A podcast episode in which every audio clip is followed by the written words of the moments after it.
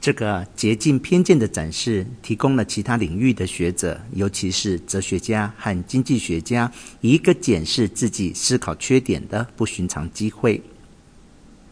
看到了自己犯错，就比较可能去挑战当时普遍的教条假设，即人是理智和逻辑的。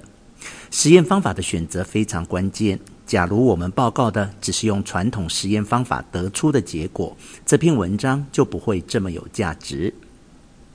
也比较少人会记得它。此外，心存怀疑的读者会对实验结果心存疑虑，并把判断错误归因到不负责任的大学生身上，因为心理学实验的参与者大多是大学部学生。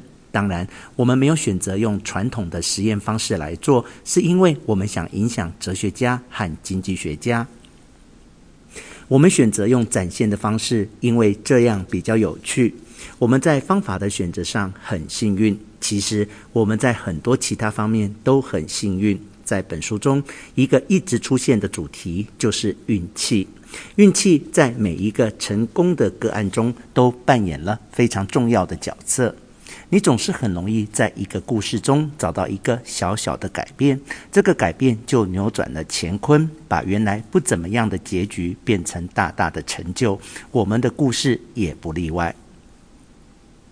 对我们研究的反应不是全部都是正向的，尤其我们聚焦在偏见上。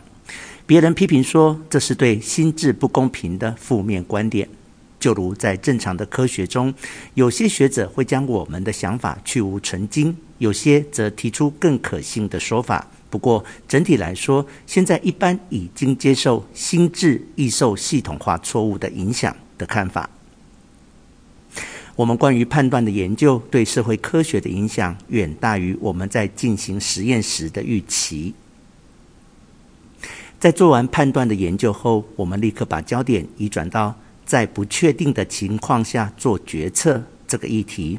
我们的目标是发展出一个心理学理论，显示人们在玩简单的赌局时如何做决定。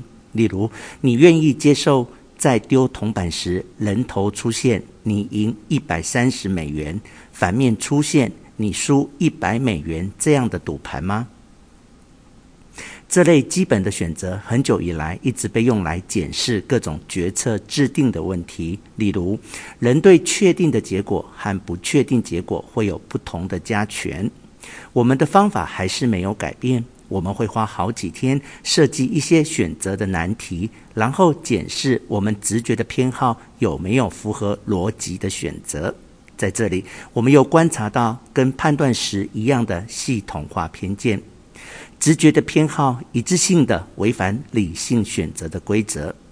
在上次科学期刊文章出现五年后，我们发表了展望理论：风险之下决策的分析。有人认为，这个关于选择的理论比我们对判断的研究更有影响力。它变成行为经济学的基石之一。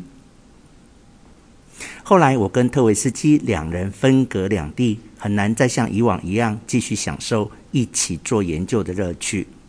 我们两人分享心智，成效远超过分开思考，彼此关系融洽，更使工作充满乐趣，生产力大大提升。